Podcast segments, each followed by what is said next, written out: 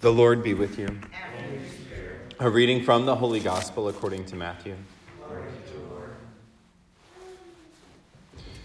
Jesus said to the crowds, To what shall I compare this generation?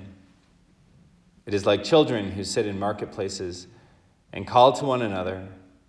We played the flute for you, but you did not dance. We sang a dirge, but you did not mourn. For John came neither eating nor drinking and they said he is possessed by a demon. The Son of Man came eating and drinking. And they said, Look, he is a glutton and a drunkard, a friend of tax collectors and sinners. But wisdom is vindicated by her works. The Gospel of the Lord.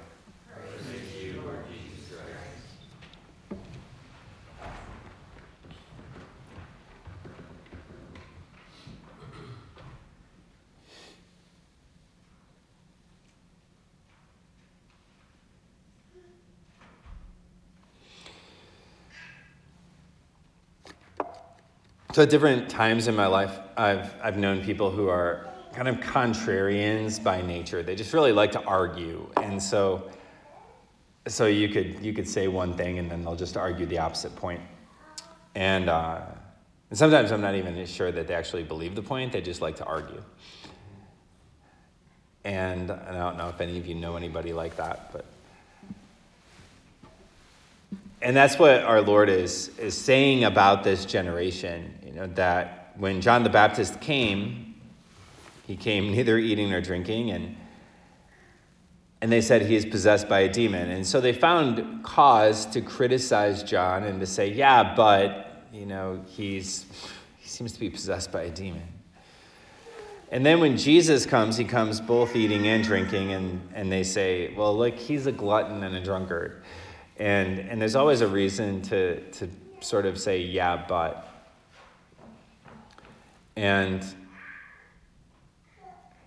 and, and really, what that reveals is, is probably more than a desire to argue and win arguments. There's a resistance to, it's just a resistance to surrendering. There's a resistance to trusting, there's a resistance to the good thing that our Lord might desire to do in our lives. And, and that can happen in lots of ways. You know, it can happen when even thinking about forgiveness and, and the way that our Lord has forgiven everything that we've done. And, and then in our brains and maybe in our hearts, we can have that attitude of, yeah, but I am really like worse than Jesus knows I am. Which is ridiculous because Jesus knows us perfectly.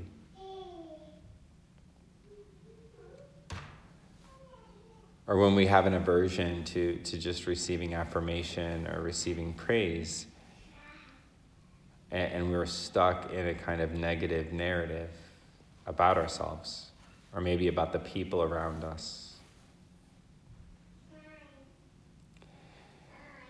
And the Lord desires to, to break through all of that resistance, to break through every resistance in our hearts, and to reveal to us the truth about Himself, to reveal to us the truth about ourselves that he is the only begotten Son of God, and that we have been invited to be adopted sons and daughters of the same Father.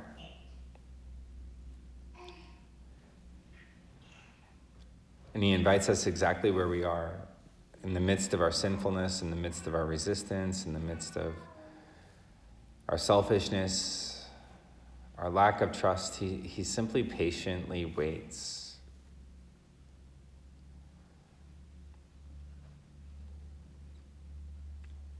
For us to come to the point where we give him a chance to change our whole lives.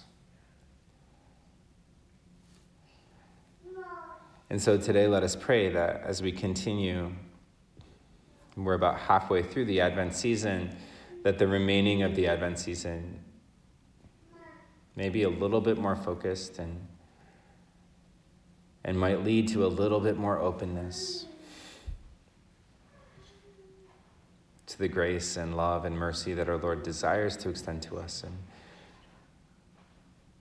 and to the joy that He promises to each of us, beloved sons and daughters of the Father.